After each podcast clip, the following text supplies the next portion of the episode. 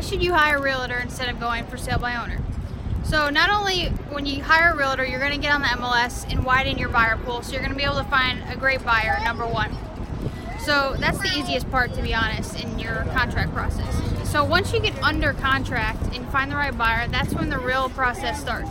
And people that are doing this day in and day out and have a great support system behind them, they know the contracts inside and out. They know what to look for, assignment and non-assignment, what inspection periods and the loan assignment periods and the appraisal periods and those timelines and when you need to meet them and what happens if you don't.